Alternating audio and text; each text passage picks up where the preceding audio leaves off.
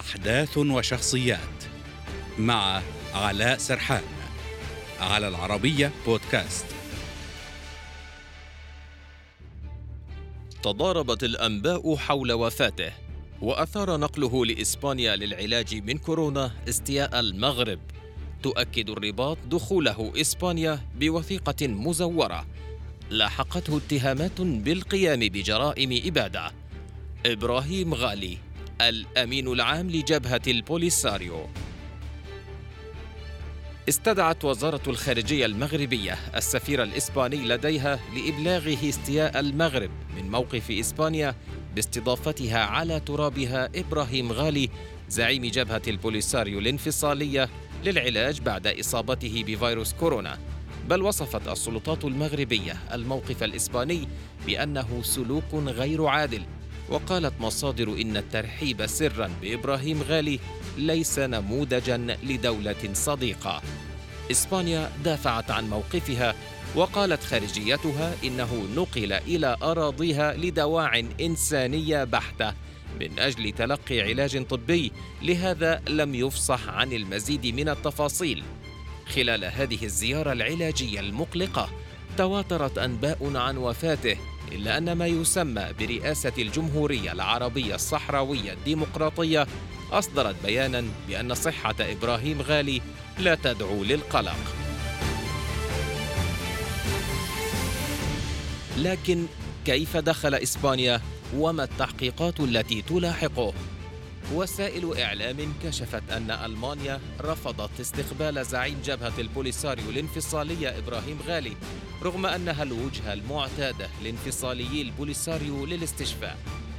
فوصل إسبانيا مستخدما اسما مستعارا وهو محمد بن بطوش لتجنب ملاحقة قضائية تعود لعام 2008 بعد تلقيه ضمانات بعدم تعرضه للاعتقال حال دخوله التراب الإسباني. لكن كشف الموضوع حرك القضاء الإسباني لفتح تحقيق للوقوف على ملابسات الواقعة فيما طالبت الجمعية الصحراوية للدفاع عن حقوق الإنسان عبر محاميتها في إسبانيا بإلقاء القبض على غالي وتقديمه للعدالة. أما فيما يتعلق بالتحقيقات فترجع لعام 2008 حيث رفعت منظمات حقوقية دعوى قضائية لدى المحاكم الإسبانية تتهمه فيها إلى جانب نحو 20 شخصية أخرى في جبهة البوليساريو بالضلوع في جرائم إبادة جماعية واغتيالات واعتقال قسري كذلك الإرهاب والتعذيب.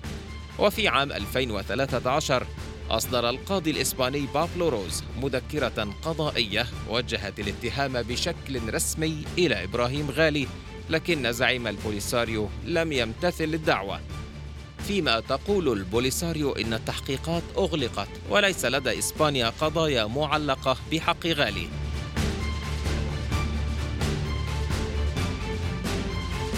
إبراهيم غالي هو سياسي صحراوي.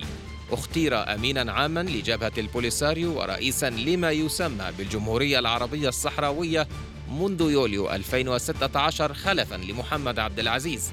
كما كان في السابق مسؤول شؤون الأمن والدفاع في جبهة البوليساريو وكان سفير الصحراء الغربية بإسبانيا والجزائر وهو من مؤيدي استقلال الصحراء عن المغرب باستعمال كل الوسائل الممكنة. ويدور النزاع منذ عقود حول الصحراء الغربية بين جبهة البوليساريو والمغرب الذي يسيطر على أغلب أراضيها. وتطالب الجبهة بتنظيم استفتاء لتقرير المصير أقرته الأمم المتحدة في حين يقترح المغرب منحها حكما ذاتيا تحت سيادته.